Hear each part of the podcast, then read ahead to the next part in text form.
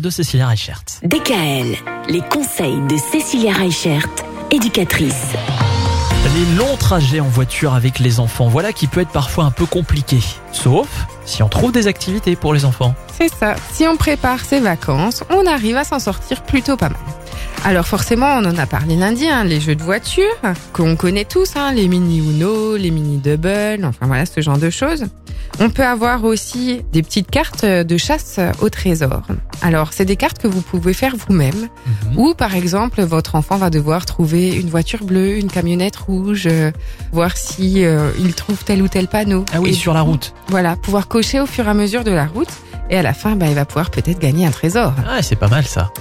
On a aussi les fameuses euh, devinettes ou les fameuses blagues à toto qu'on peut apprendre tout au long du trajet. Ça nous fait rire et eux, ça leur fait développer le vocabulaire. Ça existe encore en 2022. Ah ouais, encore. Eh ben. Vraiment. On va avoir aussi ce qu'on appelle des plateaux de voyage.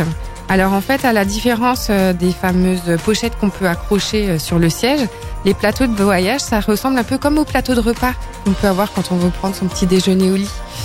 Et bien du coup, sauf qu'il y a des pochettes sur le côté qui permettent d'avoir des rangements et l'enfant peut du coup dessiner ou colorier plus facilement pendant le trajet.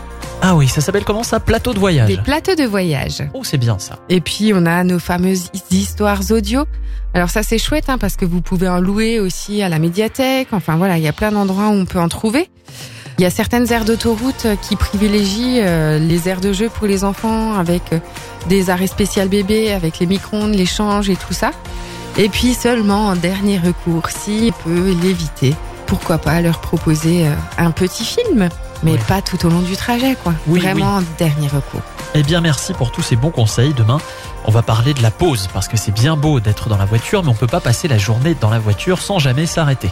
Surtout pas, d'ailleurs. Demain. DKL, retrouvez l'ensemble des conseils de DKL sur notre site internet et l'ensemble des plateformes.